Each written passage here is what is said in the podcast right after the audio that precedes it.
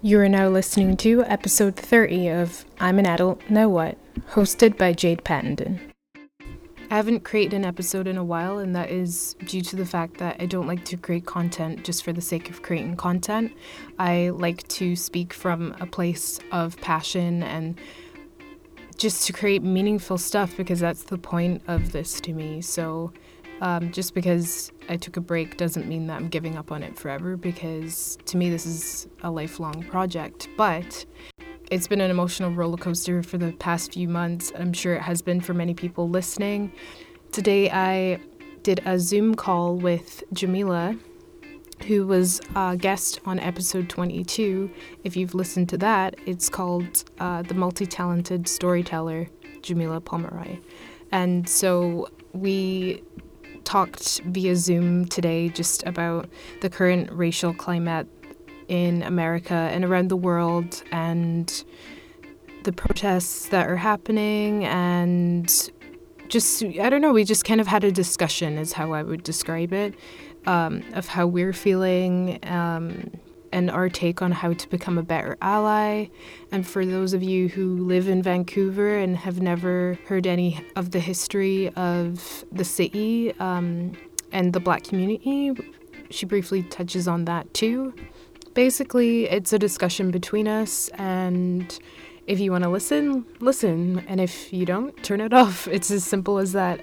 But yeah, I hope this episode is enlightening in some way to you. So thanks for joining me today. It's definitely been like a very emotional, like, um, and heavy past few days, to say the least.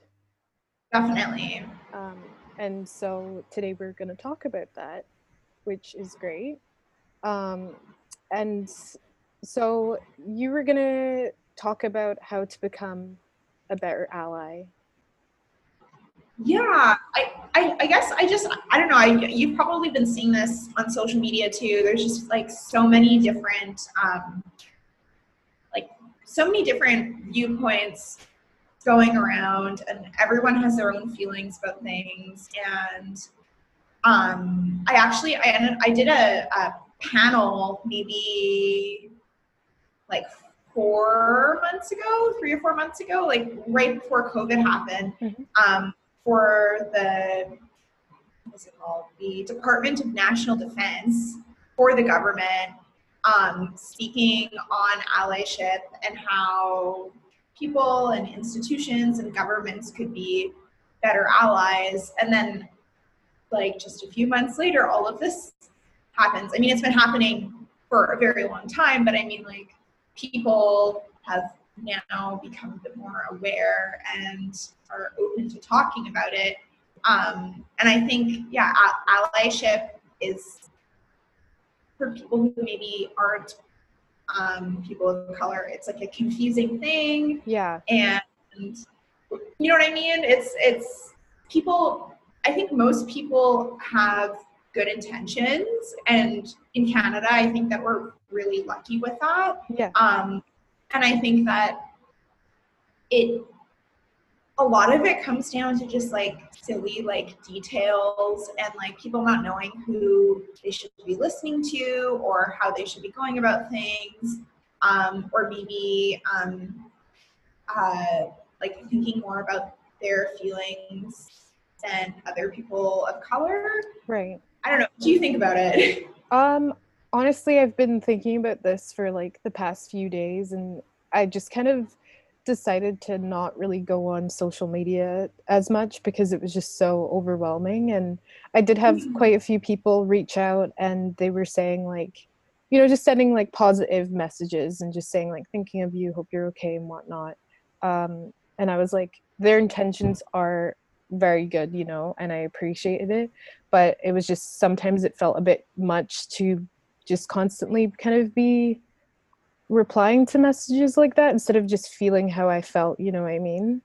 Um, and it's like, I think for me, like, I don't even know what to tell people. That's why I was so curious to talk to you and see what you had to say because I think um, for me, the most obvious uh, first step for people who want to become better allies is like just speaking up in situations that occur in their daily lives. Um, mm-hmm. You know, and this should have been happening before, but time has passed. We're living in the present. So, what people can do going forward is like if you see an injustice of any kind towards anybody of any group, you should say something. You know, exactly. it's pretty straightforward, but sadly, I've been in lots of situations where people didn't speak up and it's just it's an indescribable feeling of it's kind of like disappointment when you're in a situation um, and you know that people understand fully what's going on and then you are choosing not to say anything and to not stand up for you. You feel very um, alone very unheard you know? And just like mm-hmm. it's just it's like a self-worth thing. It's like by doing nothing you're saying like you're not worth enough to me for me to to stand up for you kind of thing you know? Exactly and even i think through all of these posts i mean i'm sure this has happened to you too but like i'm scrolling through people that I follow or people like I just I never use Facebook, but I recently logged into Facebook for for something and I'm like going through and I'm seeing all these people who I went to high school with or people who I went to elementary school with and people who have like legitimately been racist to me or been in situations where they could have you know been a, a better ally and, and stood up for me.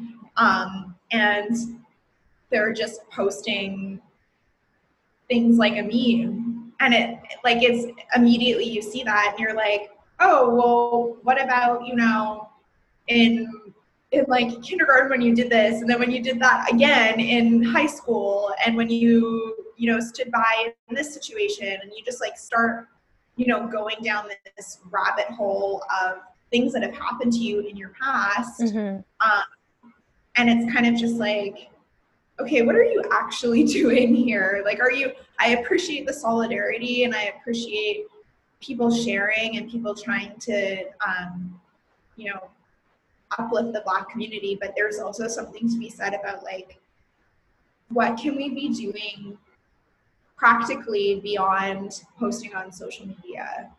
Other mm-hmm. than, and like things that are, are completely free, that don't like, often people go straight to like, oh, donate to this organization. And it's like, okay, well, it's great if you donate to this organization, but if you're not doing anything in your practical life, it's it doesn't really mean anything. It's it's still kind of lip service, even if it's with money. Yeah, totally. I think um the impact of words and just like action is so much stronger than money uh, money mm-hmm. does do you know money does work too but it's just different it, it doesn't actually make lasting change in the world um, and i think like sometimes i'm like is someone posting this out of like a guilt that they feel or like an obligation that they feel?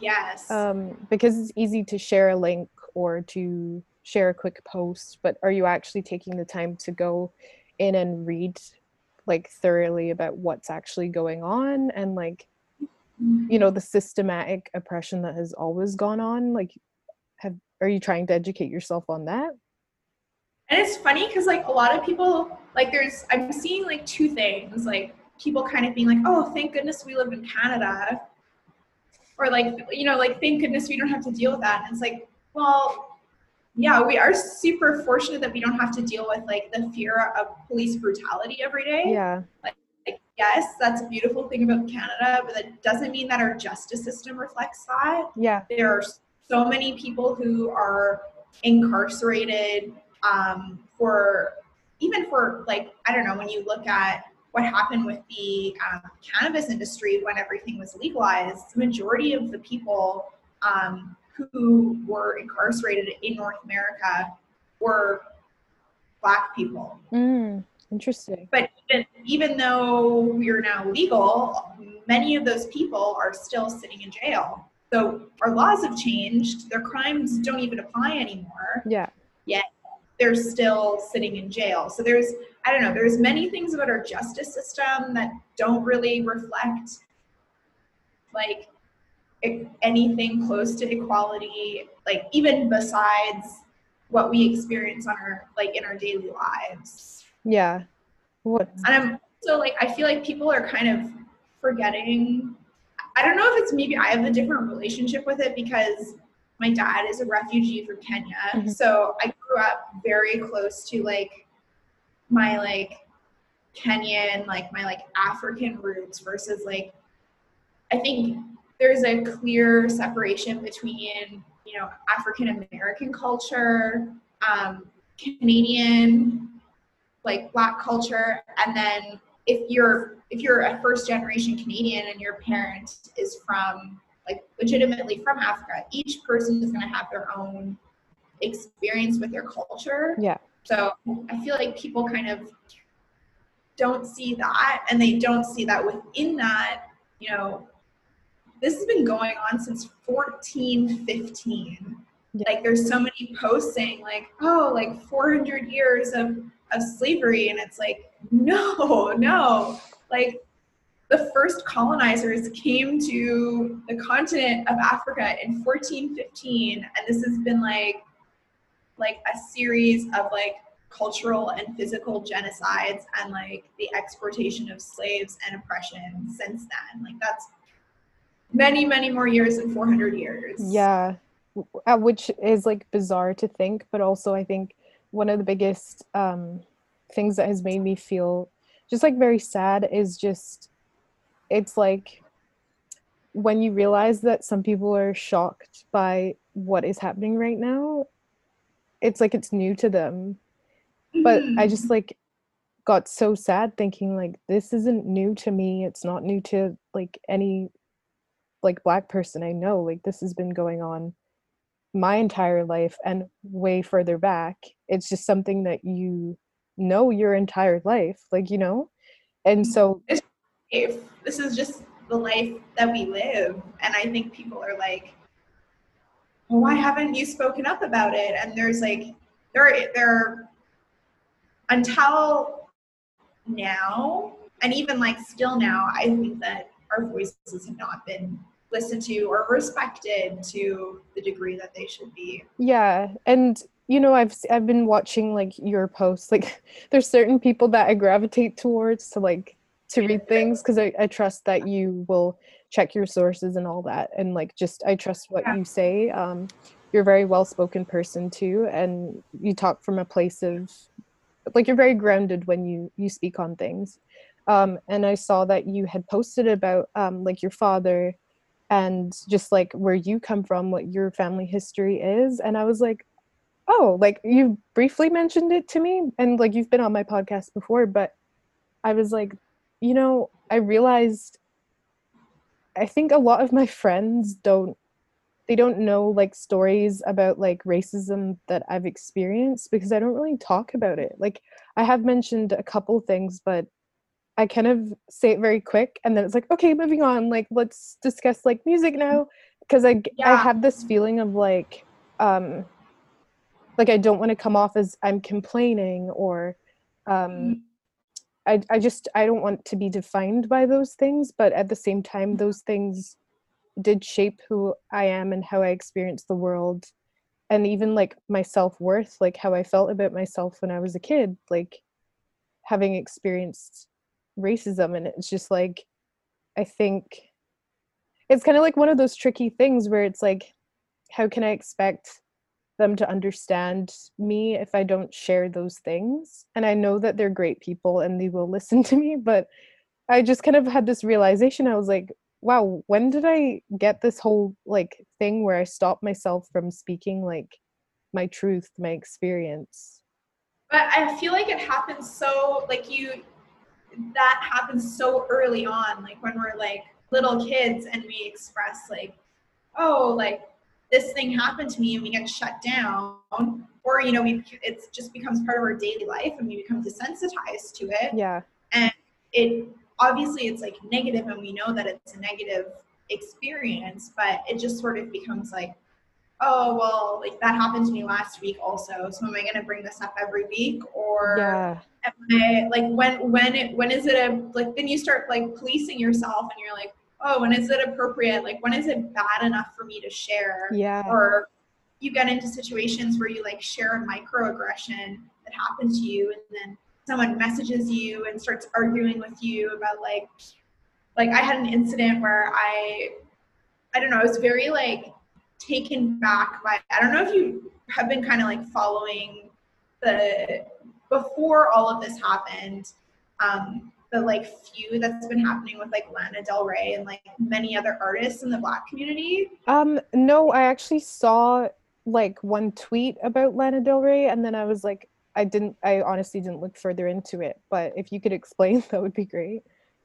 Yeah, there's I mean there's so many layers to it. Like there's been many accounts in the past where she's kind of like had like racist undertones, but like like amidst all of this all of like the tragedy that's happening in the states right now she kind of like she posted a, a letter mm-hmm. um, saying that she was frustrated that her voice wasn't being heard and then kind of like listed a bunch of um, black female artists and kind of and like completely reduced them to writing music um, about like like sexuality, fucking, and cheating.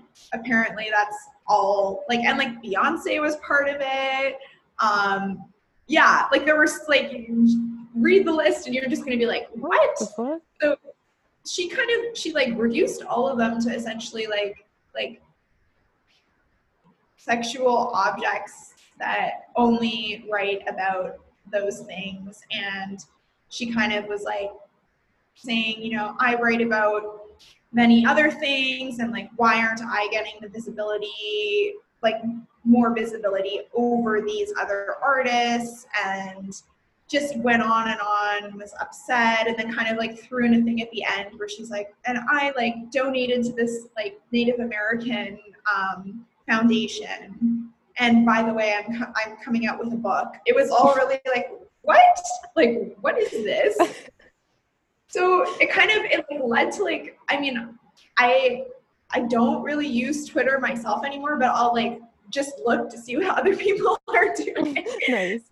Um, and i'm just like looking at this like twitter war like what is going on? Like this is so blatantly racist to me. Yeah. And it's at first i was like oh it's a microaggression. And then i was like no this is like straight up like aggressively racist because you're over you're contributing to the over sexualization of black women. Mm-hmm. and you're reducing them and saying that they're like in your within your contrast of yourself to them you're essentially saying that like you have more intellectual value or meaning in your music than they do. Yeah. So right? Yeah. So i like posted she she i think she titled it like um it was like questions for for the people or like questions from Lana or something. It was like so I wrote in response a letter that was answers for Lana Del Rey, and it ended up getting like shared like crazy on Twitter, which was insane because I don't even have like I don't even use Twitter, and people were sharing on their stories, and it, it like started this really awesome discussion about you know how we're consuming black culture um, and not really understanding that like even just being a black person a black woman and like dominating the pop culture charts like that is huge yeah. and to be like profiting off of it and not having like um like a like a, a producer record company take like 90% of the the revenue which is what used to happen back in the 50s and the 60s um so I, yeah, I, it started a huge thing. And then I had a couple of people reach out and just like straight up, like, try to like argue with me and say that the over sexualization of black women wasn't an issue and that by me like highlighting uh, microaggressions i was taking away from real like racial issues um, of course these were all white men explaining this to me and like one person even like sent me a link to a Sam Harris or told me I should listen to Sam Harris who talks about this as if like you know me being a black woman like I'm not qualified to talk about the experience as a black woman. Like that's just so like it's so bizarre. I want to laugh, you know? Like I'm like, you know, there like last week I had the patience to like go through that with the few people who messaged me and explained to them why it wasn't okay and like all three of the people were just like, oh, you just completely misunderstood me. And I think we should talk about this in person. And it's like, no, I don't really want to talk about this in person with you. like, I don't, I don't need to. I don't need to like, like be sticking up for my own lived experience or trying to justify that to you. Yeah. Um, and like, really, like, this is obviously your opportunity to learn and sit back and listen, not tell me how I should be feeling or interacting with social media. Yeah, no, totally. I think I think there's a lot of policing in a emotional sense going on right now. Um, and that's another thing I'm like feeling some type of way about because it's like, you know, if you're not posting enough, it's a problem. If you're not posting at all, it's a problem. And there's a lot of assumptions about what's going on with that person. Um, it might just be very overwhelming for them, you know? Totally. They may have just lost a family member. We don't know. Like, yeah. I think that's one important thing to keep in mind too. Um, and then also, yeah, it's just like asking to meet up with you to discuss something further so that they can word it better or something. It's like send me a voice note. I might listen to it, but like I'm not giving you my time to like educate you on this. You know, you you said your piece. You've you know, like you've clearly stated something that's it's not like it's a new thing. Like again, it's like the sexualization of black women isn't like a new thing. And also, I think it's comical that Lana Del Rey is like judging black artists for what they write about. Because it's like isn't all music writing about life experiences in whatever category that happens to fall in? Like exactly. like most songs are about love whether that's in a good way or a bad way. Totally. And if and like being an artist or being a writer or being like any type of creative and putting yourself out there it just you just kind of have to expect that you're going to be judged and expect that not everybody is going to agree with you or prescribe to you know your kind of creativity and that's just how it goes. Like you can't you can't like be upset and try to rally against people who are who are like have a bigger following than you like that's not going to get you anywhere yeah especially when it has to do with racial issues and it's just i think it's she's not realizing her privilege as a white woman in her life in general like you know yeah. like she might not be thriving as much as other people in the music industry but she'll be thriving more than some people will in their lifetime you know just because she's exactly. a white woman yeah. so it's kind of why are you and she's successful. Like it's like stop. Oh i know. And that's that's why i'm so taken back by it. I was like there's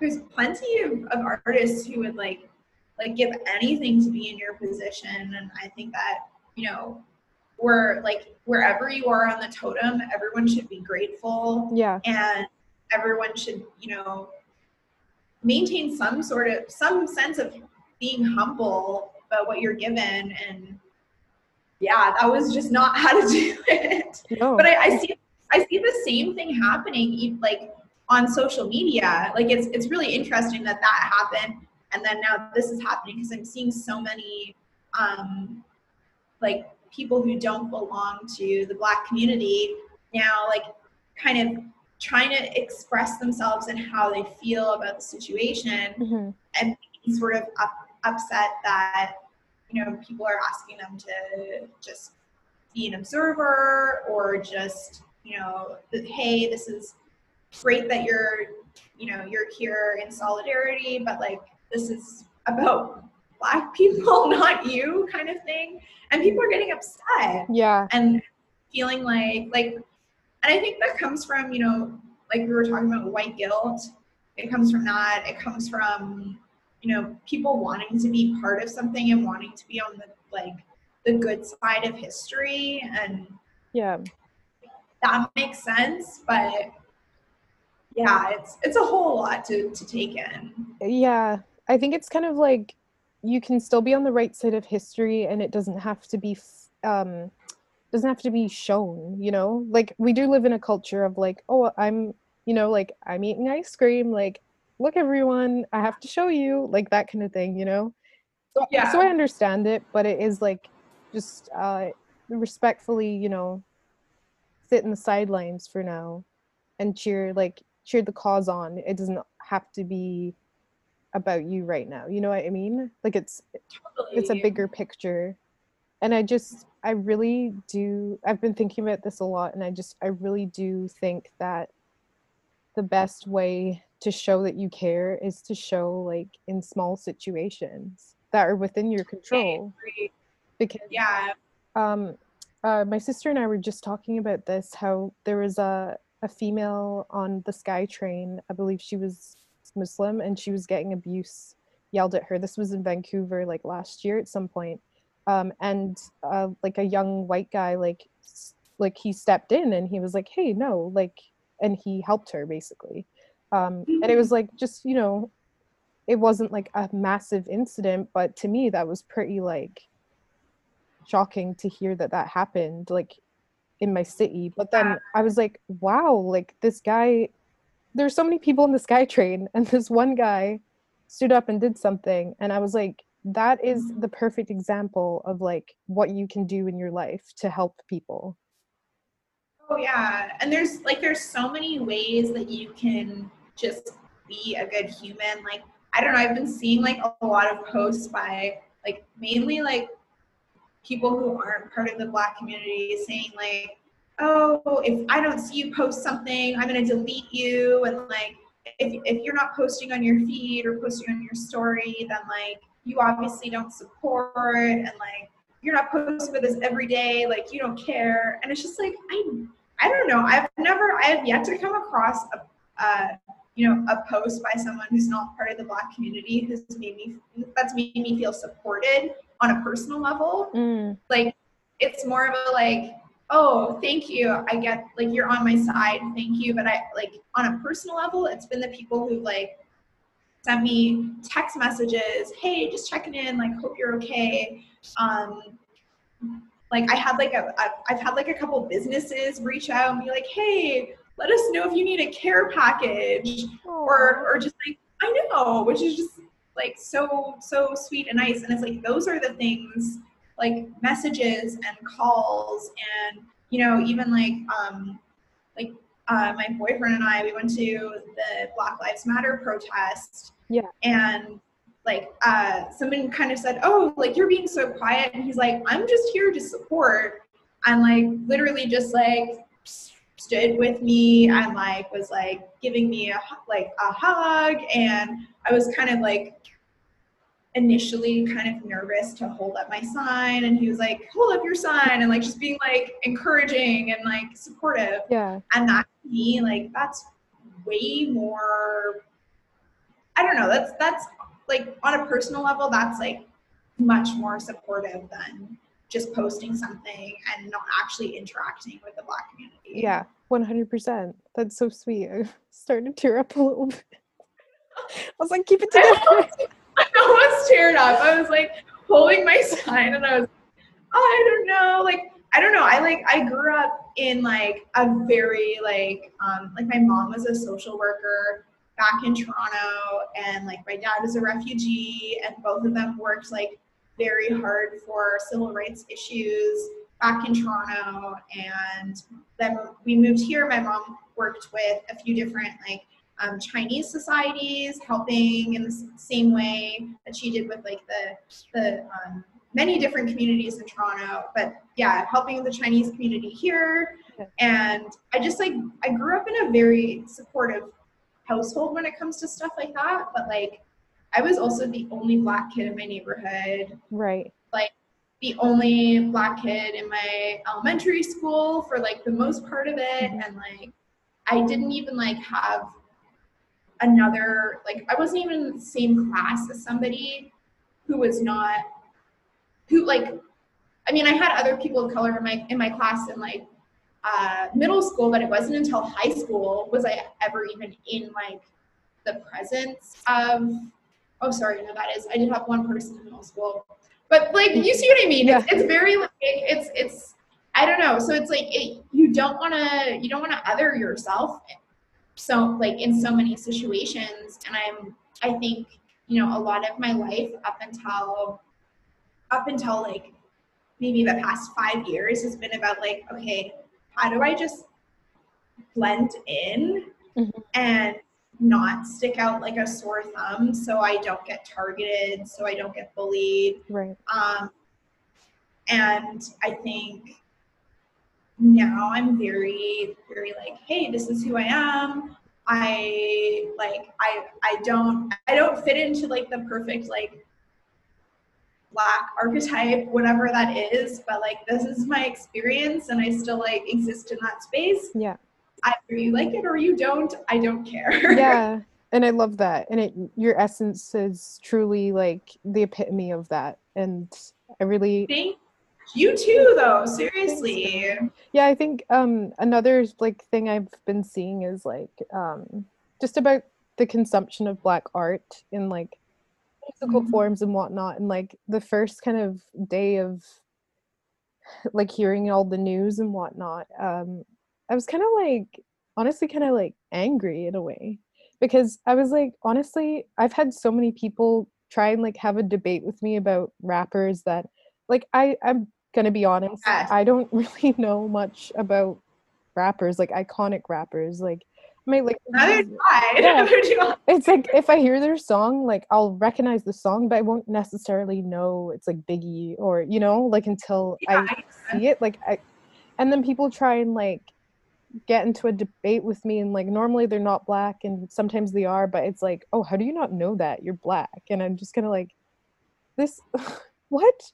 But then i was kind of like angry because I was like, I do not want to hear who your fucking favorite rapper is if you're not willing to speak up when shit like this is going down because Yeah. I've seen people have the most passionate debates about rap like music and rap culture and I'm like, Mhm. "Whoa, they're so heated about this." But then when Yeah. like people are literally getting murdered, you don't say shit. Like it, it just doesn't make sense to me. And I'm like, if you were sitting across a table from Tupac and he knew that you weren't saying shit about like the racial injustice that is happening like in the world, No.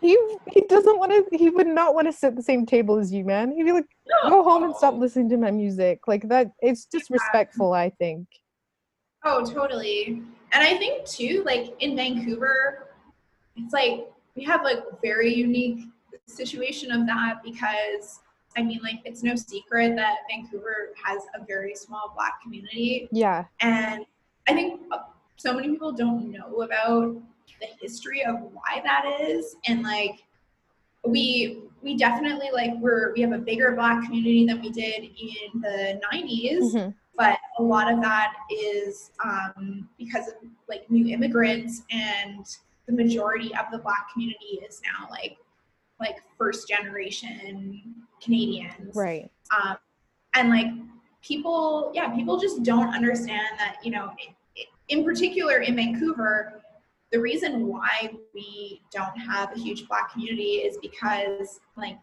they were made to feel so unwelcome to the point of you know when we talk about hogan's alley Right. um, and like the where the viaducts just outside of chinatown were built like all of that used to be the black neighborhood right the black neighborhood used to exist like um like two weeks uh two weeks sorry two two blocks um north of where the end of chinatown is now Yeah. and it went up like for blocks and blocks and blocks and over until you reached the italian community right and I like I was doing some research for an upcoming documentary, which I feel like is going to take like years of research because I want to I want it to be like as accurate and impactful as possible. yeah And just through that, like a friend, me and a friend, like just walked through the neighborhood and did like the Hogan's Alley tour. Mhm. Um, and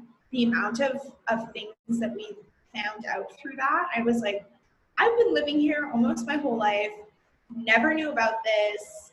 Um, when you go to like Vancouver, like Museum and Archives or any sort of museum in Vancouver, we talk about, you know, what, ha- what happened to um, the Chinese community here. We talk about Japanese internment camps. Mm-hmm. We talk about what, like, the terrible genocide that happened to First Nations in Canada. Yeah. But for some reason, like, the Black population is so often left out of the conversation Yeah. which is so crazy. And, you know, there's so many people who look at what happened in Hogan's Alley and, you know, the bulldozing of, of black homes, Right. um, the like purposeful deterrent from black jazz clubs to, you know, removing the whole downtown from the black neighborhood to the current downtown so that the black neighborhood wasn't profiting. Like, Yeah. it, like there's so many things that we don't know. And like, that all of those things combined, you know, whether your home was bulldozed while you were at work Mhm. or whether you just felt completely unwelcome, you know, that led to a mass exodus of of people leaving to Seattle, which is why, like, part of the reason why Seattle has one of the biggest, like, black populations on the West Coast. Right.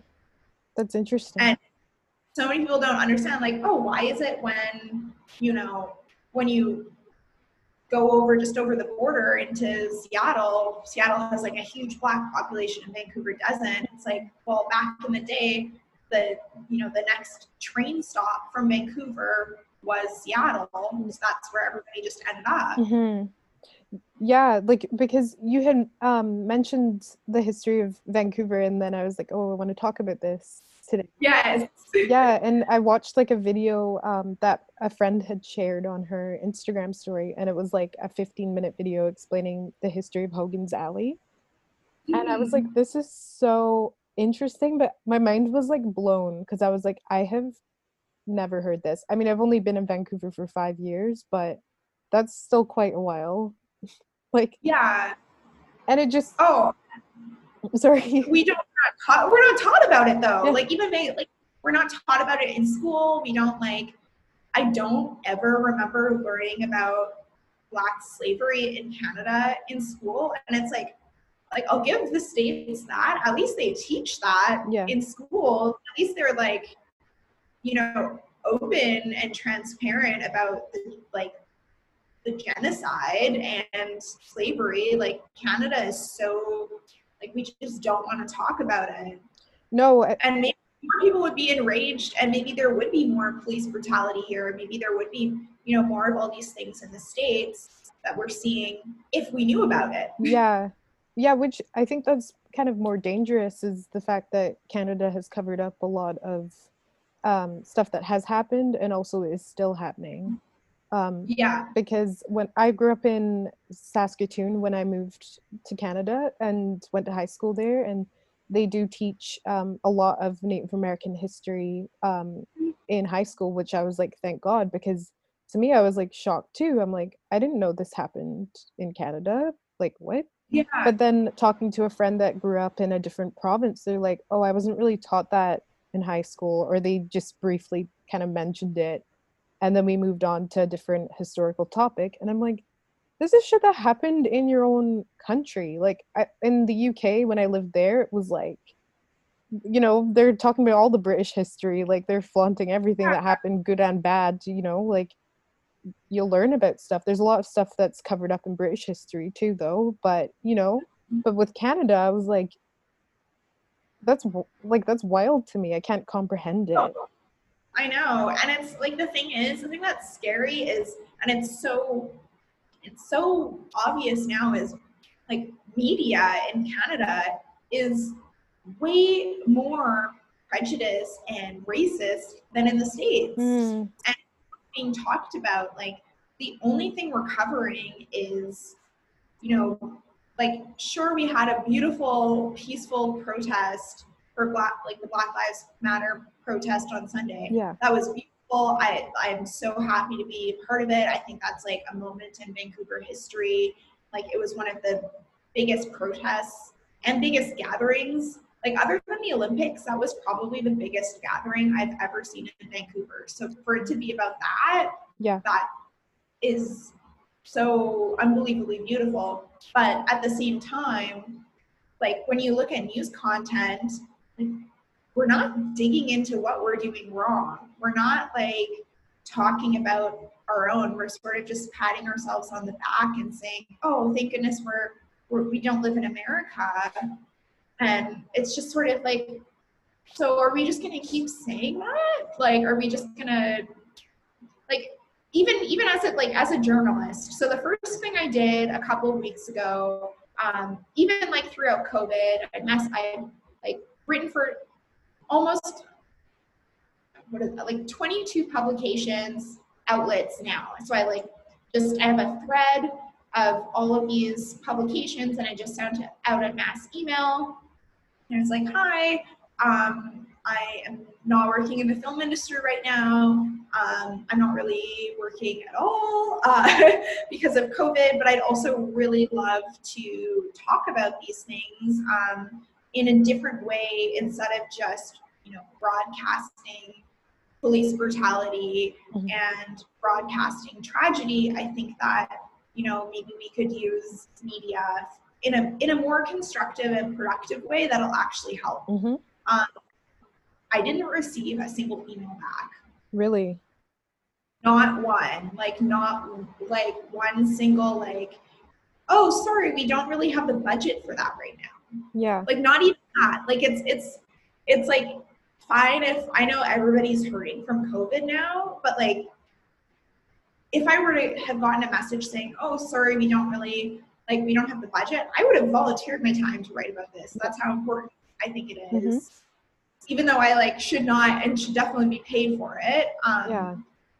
But it's so like that to me was sort of like almost like a slap in the face. Like and and to see those same like to, to see news outlets and to see publications um, like the ones who are posting content to have that content be written by and reported by like white reporters is just i don't know there's something about it that frustrates me because it's like okay so they get to they get to be like i don't know a lot of people see journalism as reporting on the past or reporting on current events, but in reality, you're you're recording history. Like you're this is like what you're doing is, you know, preserving things in the most accurate way possible yeah. so that you can look back on things and learn from those. Mm-hmm. Learn from mistakes, learn from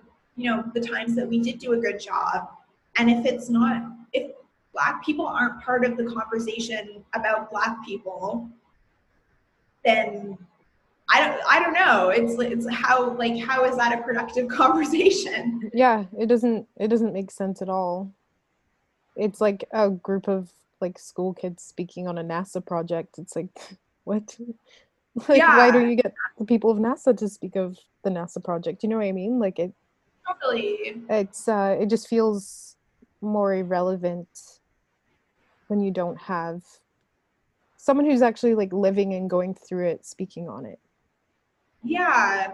Oh, totally. And I don't know. I just like couldn't imagine, you know, even taking like uh, someone from another marginalized group. Like I could, I like I couldn't imagine me writing about the Chinese Canadian experience. Yeah. Or me about you know the Filipino Canadian experience or the Latinx Canadian experience, like yeah, because that's I don't have that experience. Yeah. So would I? It's just it's like so obvious to me. So I think I don't know when I see things like that, it's just like oh, like I feel like you're just literally waving your entitlement and your privilege with a flag that just happens to have a black person on it. Yeah.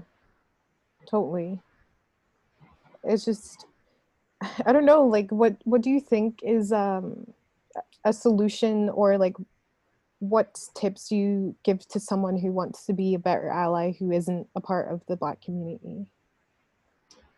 Well I, i've run into like a few situations in the past year where, where i feel like you know people are waking up to this and they are realizing, okay, I need to do better. Our organization needs to do better. Um, and we need to include the black voice in a respectful and and truthful way. Um, and there's been two times this year where I've been hired on to a project, like prefaced with um, people wanting my opinion as a black person and wanting me to write from my black perspective. Um, but then when it comes to actually creating content, that content is filtered. Um, I like there's been instances where I've told like I need to tone this down mm. um, because this doesn't really it's too abrasive for our audience. And I'm talking about like like I am not like I don't write about politics or anything like that. Yeah. Like we're talking about like just um like accurately representing a black person in film or in, in media in any way and it's being taken as abrasive or um, there's been a few instances where I've been told that because I'm like a light skinned black person, I just I don't qualify as a full black person, which like there's obviously, you know, colorism is a thing, but as we know with racism, it does not matter. There's your the level of how visibly black you are does not omit you from receiving racism or oppression. Like yeah. as as long as you are not white, as long as you're not fully white, you're not omitted from oppression and racism. Yeah. So yeah, within those situations, I that I've been hired on for projects, I've had people two times now literally hire on a cultural consultant wow to then like look at the work that i have contributed and decide if it is valid to the black experience or not wow and okay so this you're, you're like uh... I was like, oh, is that your role as a cultural consultant? But no, it's someone additional to you. Yeah, it would be like somebody who doesn't belong to the Black community not believing in my voice or the, the so-called i mean this is not just one incident this has happened Multiple. a few times now and and i'm like like i won't call anyone out because i recognize that what they're doing is they're trying like they're trying to be an ally they're trying to produce this content mm. but in that they're not letting the authentic black voice through and they're also literally oppressing somebody. Yeah. I just I just find it And then it's like, okay, am I here so you have like a you're I like am I being tokenized and are you just am I just here so you can like fill your quota for black people? Like I Yeah. Or it's like or do you actually care? And I think um with the whole like opening of Tyler Perry's studio and just mm. how big that space is and yeah. how unfiltered his projects are, it made me so happy because it's like the projects that they make are not going to be toned down.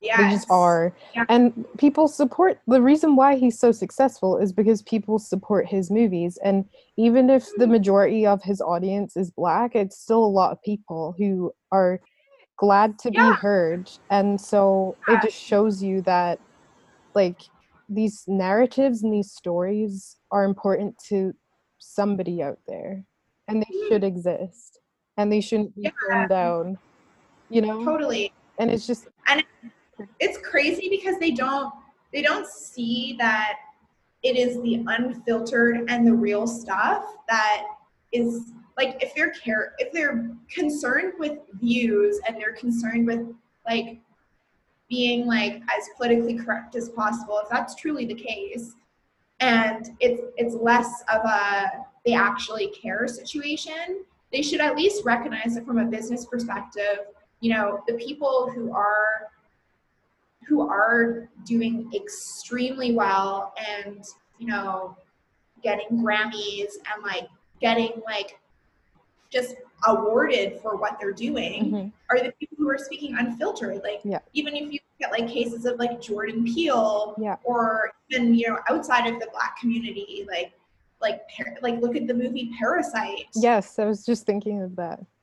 right Yeah. like it's like these movies and these and and like these stories whether they be you know in, film or in literature the reason why they have success is because they're unfiltered and often like the whole team is supportive of that notion Yeah, one hundred percent. And it's it's also just refreshing because for so long it's been the same narrative in TV and movies, and I'm just I'm kind of sick of hearing the excuses of like, you know, Yeah. there's there's little excuses that basically when I hear them, I just think, okay, you're basically just saying I do not want to enter into this um conversation because it's too uncomfortable for me. I know it's going to end in a like a conflict of some sort and I just don't I don't want to be uncomfortable because Yeah. you hear that when you hear like I don't know, you hear a friend say like oh my grandma's kind of racist, but that's just the time she grew up in. It's like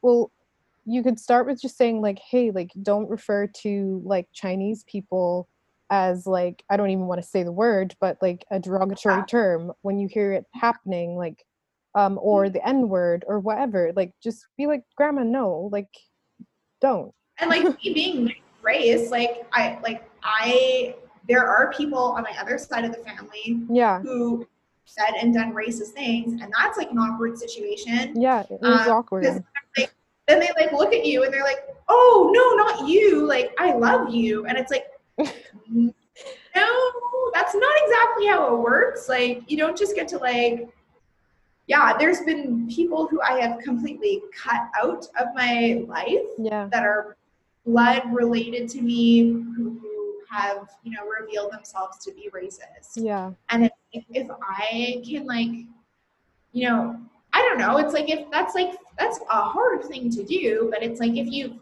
you know you're saying like this is not cool like i don't appreciate when you say things like this and they're not listening then i don't feel like they need to be in your life well you know? yeah like i think it just comes down to like um like i was talking to a friend about a friend they have that makes comments that aren't like racist they're just negative comments towards them and i was like hey listen like if this gets to a point where you start feeling too much like shit when you're around this person i think you should reevaluate if you need them in your life because Totally. those that love you and who you choose to surround yourself with like they shouldn't be people that are saying anything that makes you feel sh- like shit for who you are Mhm. whatever form that takes know? yeah whether it's because you like anime or because you like hip hop or because you like classical music or because of the mm-hmm. way you look like you don't need people around you say like adding to negativity that comes from people who don't love you and don't know you. Like you, exactly. you don't want to come back to someone who's just gonna treat you like further like shit. Like that's just yeah. that's a choice that you can make Yeah. Um yeah.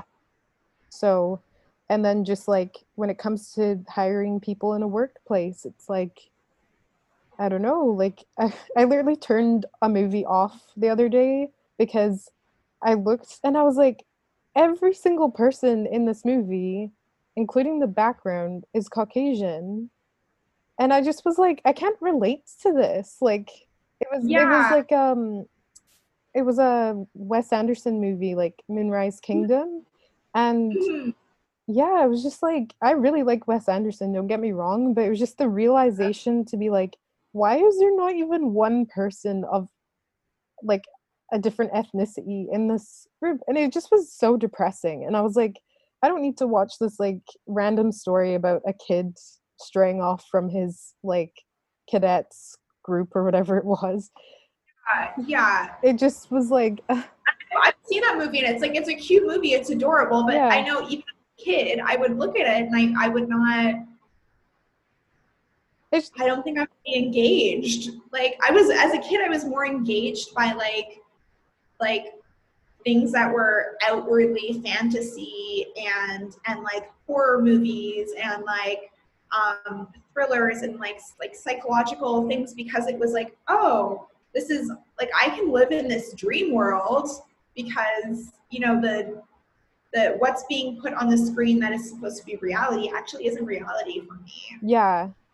Yeah, it's just one of those things where the the point of the story isn't about race it's about like kids um you know like exploring and i didn't watch the full thing so i don't fully know but you know it wasn't yeah. about it wasn't a racial story it wasn't like selma or something right and so mm-hmm. watching it i was just kind of like why why couldn't they have put an ethnic kid in this group of kids at yeah. this camp place like just sprinkle in some people like you know it, and it was just right, we're talking like extras here yeah, like, that's what i do for work and i'm like you know yeah. there's many times where i'm like i'm definitely here to fill a quota but i'm still glad they're showing other ethnic like ethnic groups. It should be more yeah. but it's better than nothing. But to see it so blatantly like every single face in this scene is white i was just like nah this is too much. This was like a couple days ago. So many times, so many times. And even with like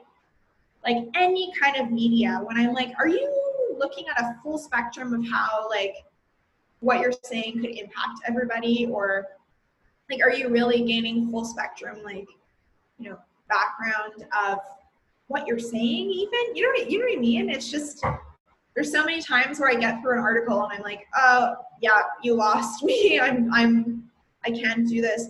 And like I, I think i don't know when we we talk about like how to be a better ally it's it's difficult as women of color because it just seems so obvious and it seems like it's just like, like well you just be a good person and stand up for us like you would stand up for anyone else yeah and you know like when we talk about like equity i I don't know. I kind of like said this analogy to my friend yesterday on the phone. Like, I don't know. I don't understand why people are so upset and taken back by equity. Like, it's a piece of pie that, you know, if someone else gets a, a bigger slice, that they're going to starve because that's not the case.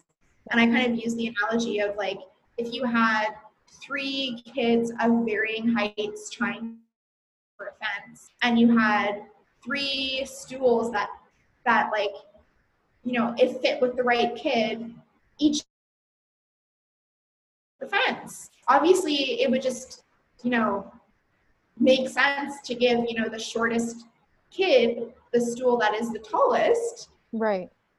Because like why would you why would you I don't know, why would you give him the short one and give the the tallest one to the tallest boy? Like it just doesn't it's so it's so obvious to me and I I think that people don't sometimes things are they make things too complicated and they don't understand that it's we're literally just asking you to be a good person and to be supportive and you know in the case of police brutality it's like people are literally just asking you not to kill us for no reason yeah. and like not to kill us in general and you know for us to have fair trials like everybody else and it's it's just about like I don't know, I think like the, the term like social justice warrior gets thrown around and I think there there's something to be said about people who troll the internet. Yeah. And are just arguing for the sake of arguing and they're not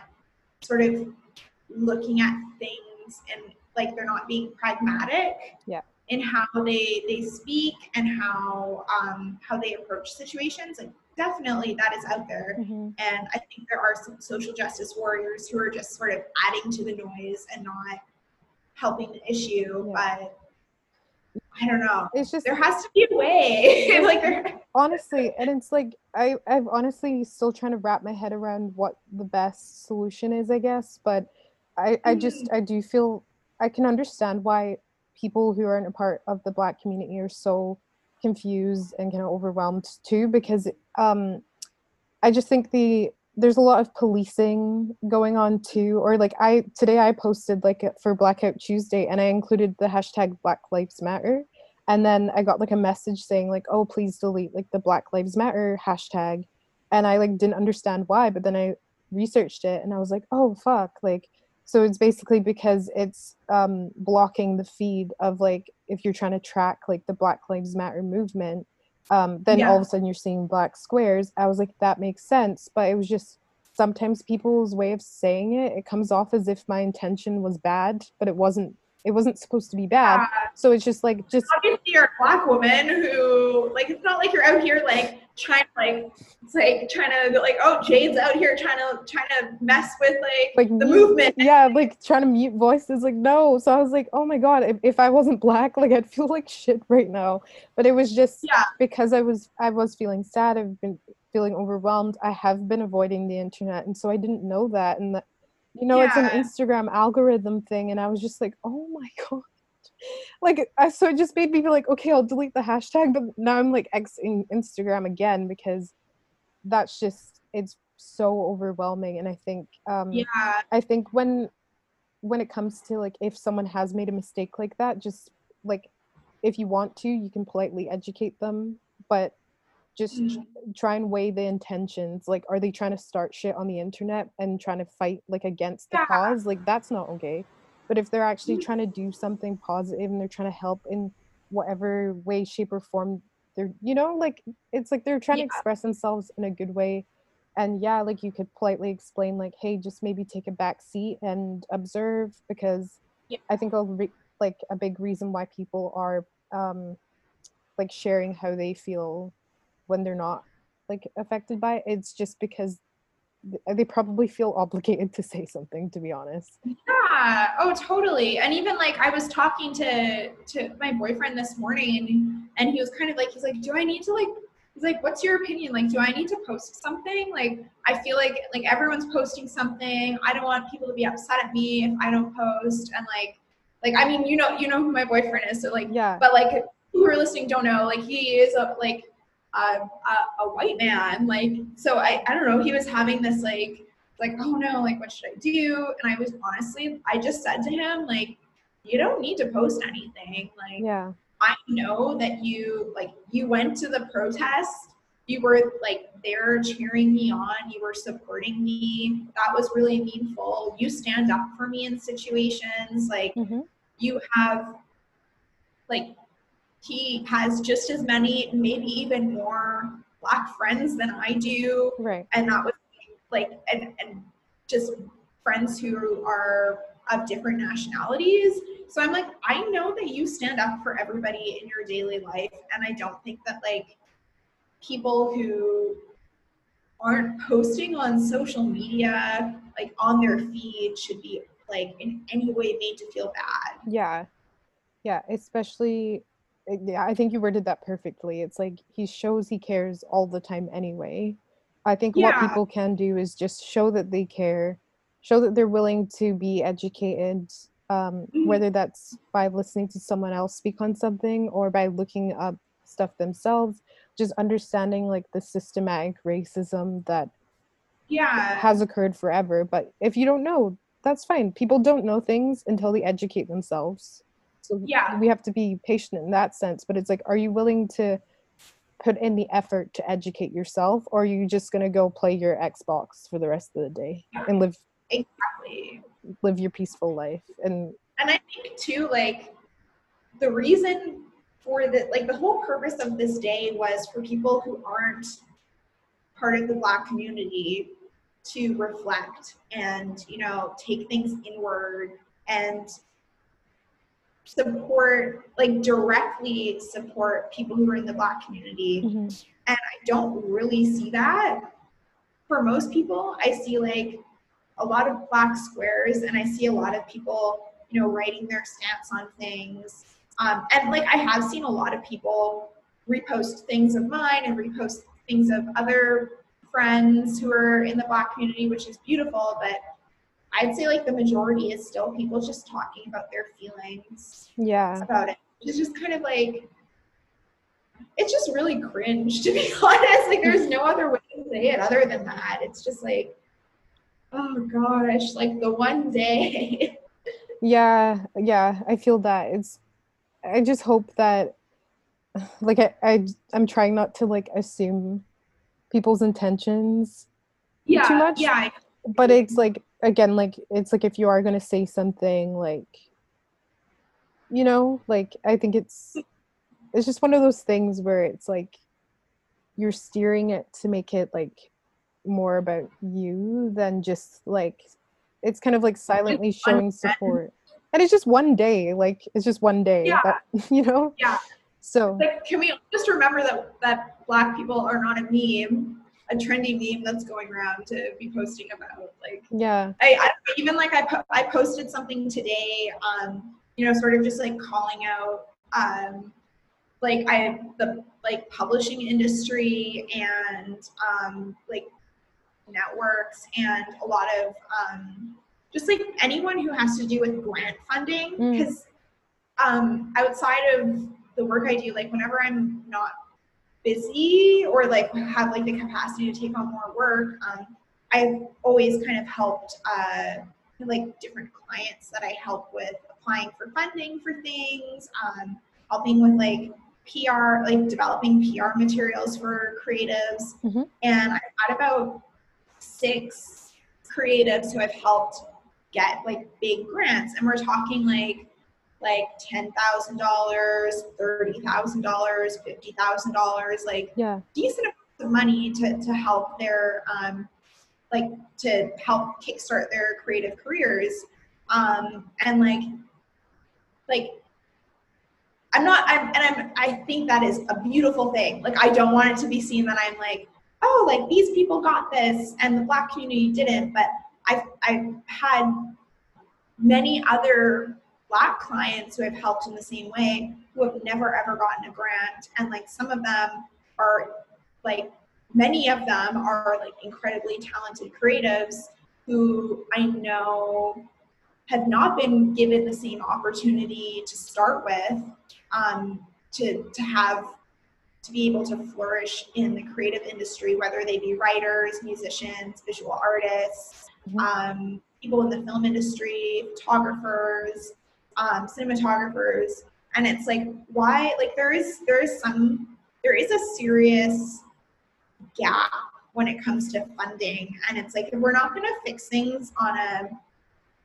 systematic like on a like if we're not if we're not fixing things in terms of like the industry like the least we can do is offer fair game for um, for grant funding and things or Yeah. You know maybe, the black community needs like separate grants of their own to help kickstart and you know empower the community instead of just like lumping us in with everybody else you know? Yeah. Yeah it comes down to like the stool thing too. It's like i've seen that visual of um three people trying to look over a fence and it's like showing that like some people need more assistance because they were given like their running chance at something is um harder. So they need more assistance to be to be brought up to a level of equality with someone who was born into like a privilege where they can already see over the fence. Totally and it's like exactly what you're saying like some people just need more help yeah. Even in like my own personal situation like like i'm so humbled and, and happy and like grateful for where i've been able to take my career but like i think a lot of people see that on the outside and think like oh like you just like you didn't like i don't know not that i didn't work hard for it but it just seems to have like come easy or something like that. Yeah. And i like i think about last summer and i was for the most part like completely unemployed for a few months because i was just applying and trying to get contracts and things like that and i put i like sent out 310 emails wow over the course of like two and a half months. Mhm. And out of those emails, I went to five interviews. Um, damn and and like we're ta- like we're talking things that I'm like sometimes it, like was overqualified to do. Mm, It's I, I don't know I ha- I've had like a couple of people ask for um like for me to like help mentor them with things and I've met with people for coffee and they're like oh, like, how did you get into this? like, I literally would spend two hours out of my day every single day sending out emails, sending out follow up emails, just putting myself out there as many times as I could because I knew that that's what I had to do to, to get anywhere. Like, I couldn't just apply for a job and get it. That was never gonna, like, that was never gonna happen. Yeah. Um, so I think, and, and like to anyone who has sort of asked for like um, like mentorship coffee date or something like that like everyone's always like so taken back by it they're like what like how would you like how do you do that like i've like i'm i'm frustrated and i've sent like 10 emails or whatever so i think mm. people don't like a lot of a lot of what happens like a lot of the oppression in canada is just so um, behind closed doors and. Internalized and i don't know we're we're like we're so polite that we don't even want to address it. Yeah. It's that's true. It, it's like it feels awkward a lot of the time is how i describe it. Yeah. It's like this feels just so awkward and uncomfortable. And also, like, with what you're saying about how much work you've put into getting to where you're at, it's like, um, I don't know. Again, it's like when you say these things, it's like, I don't, you might feel like you're complaining or you feel like whoever you're talking to might not care you know, yeah. about what you have to say. Like, it's just kind of like, and also sometimes it's like they want to benefit off of like what advice you can offer that would help them but they don't really you know like sometimes people don't want to hear your story but they want to benefit off of the advice that you can give that you've taken years and years Always. Always. and that happens like a lot a lot yeah like, totally and i just think it's i don't know it's so it's frustrating it's frustrating it is it's very frustrating. Yeah. But I, I don't know. It, it does feel like we're, we're we're at a point where things are changing and people are waking up. I just hope that, like, whether it be issues in the Black community or other marginalized groups, that we're seeking to representatives of those communities yeah. for for not advice because I don't want to promote people like messaging other people, other like people of color for advice because that's we all know how frustrating yeah. That is when you open up your DMs and there's like 15 people who are asking you to send you like lists of of organizations and things. And it's like yeah. I don't know. I'm i'm my like i'm not equipped for this. Like my relationship with with racism and oppression and uh, oppression has to do with like my own lived experience. I'm not out here trying to like I never had to seek um, information because the information was my experience. Yeah. Yeah. Oh, I love that. That's a great Which I feel like people don't get that. I think that's like the thing and they're like, "Oh, I get that this is an overwhelming time." That's like actually I think like you're probably better off asking like asking someone who's not part of the black community who has done who, who's like in the process of doing research yeah yeah that makes sense because it, it does come from a very personal place when when you ask like a, a black person about like what to do or whatever it's like it almost feels like grieving in a way yeah it's like oh so now i'm going to talk about all this like like generations and generations of trauma that you know I've dealt with, my family's dealt with, and that we're like currently dealing with as a society. It's like it's a very vulnerable thing, and I guess like it's hard to it's hard to see that on the outside when it's not related to you. Yeah.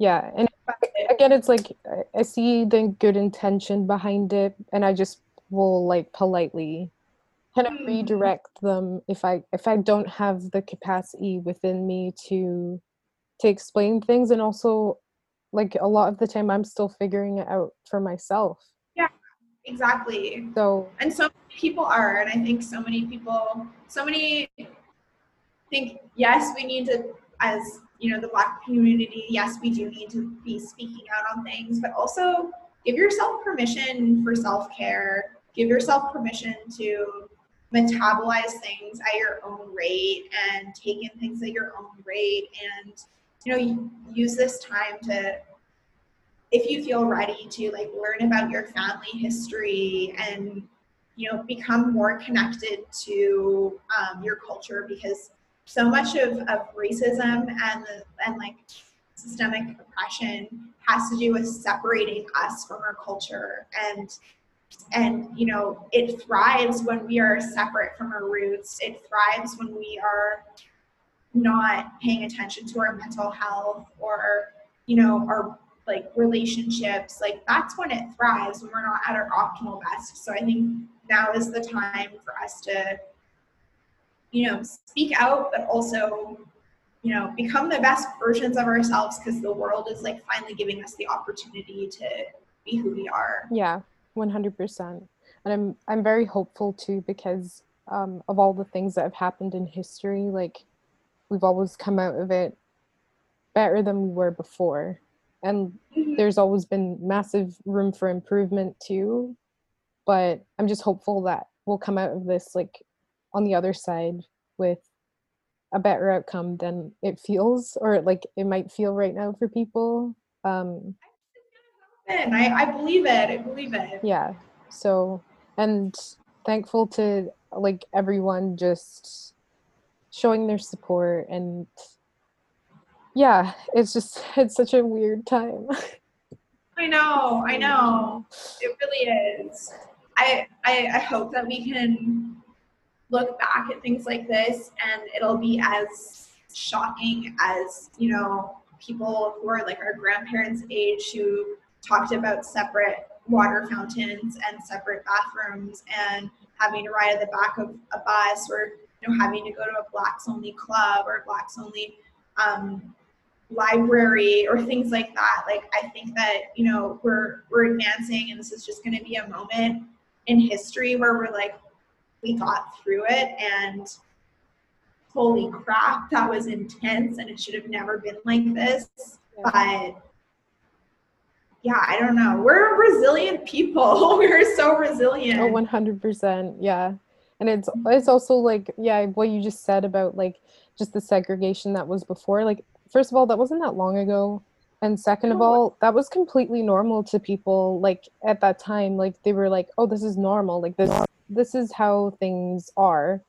Like that was the mm. mentality and when that mentality was questioned and eventually like broken then things changed. And so when people say like oh that's just how it is like nowadays you know that's another excuse. But it's like yeah it might be normal now but it doesn't have to be and that doesn't mean that it's right and it can change yeah. too you just have to get uncomfortable for a bit and then ho- yeah. hopefully we can all return some people aren't returning hopefully people are moving into a place of comfort where they don't have to worry about the safety of themselves their loved ones and their children in the society mm-hmm. that they live in so uh, oh i it's gonna happen i believe it. Yeah. Um but also just like knowing people like you who are very um vocal you always stay educated and you you speak from a place of like i said like you're very grounded and you're very positive and very strong. And i'm just like very grateful to know like people like you. And there's many other i'm grateful to know you too. No seriously. Thanks girl i want to give you a hug over virtual hug.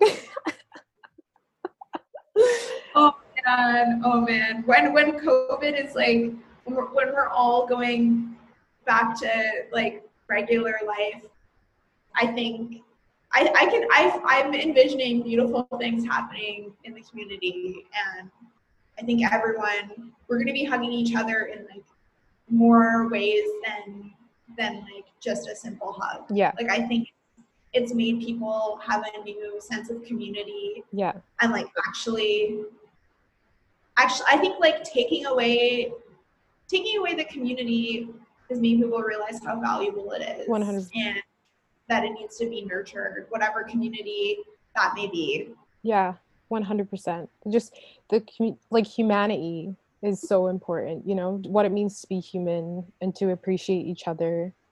I think that's definitely been enhanced. So, yes. yeah. There positive silver linings. Yes, yes, always. Yeah. so lovely to chat with you. Yeah. And this is like so it's like great to get it out on like a like out in a hey this is a resource or tool that you could you can look to if you want to learn more about how you know how we're feeling about this. But it's also like i think these conversations are so important for us to be having right now. Yeah 100% i couldn't agree more. And it feels good to to speak on something so relevant right now. And yeah i really appreciate you being a guest today and taking the time to talk to me. Thank you so much. Yeah, thank you. We'll hang out as soon as as soon as all this is over. yeah, I would love that. Yeah. But until then, take care, okay? Okay, you too. All right. Bye, girl. Bye. If you have any comments, questions, concerns, or requests for future episodes, please email I'm an adult now what at gmail.com. I read every email and would love to hear from you. Please subscribe to receive future updates on episodes, and if you feel like it, please rate this podcast on your streaming platform of choice.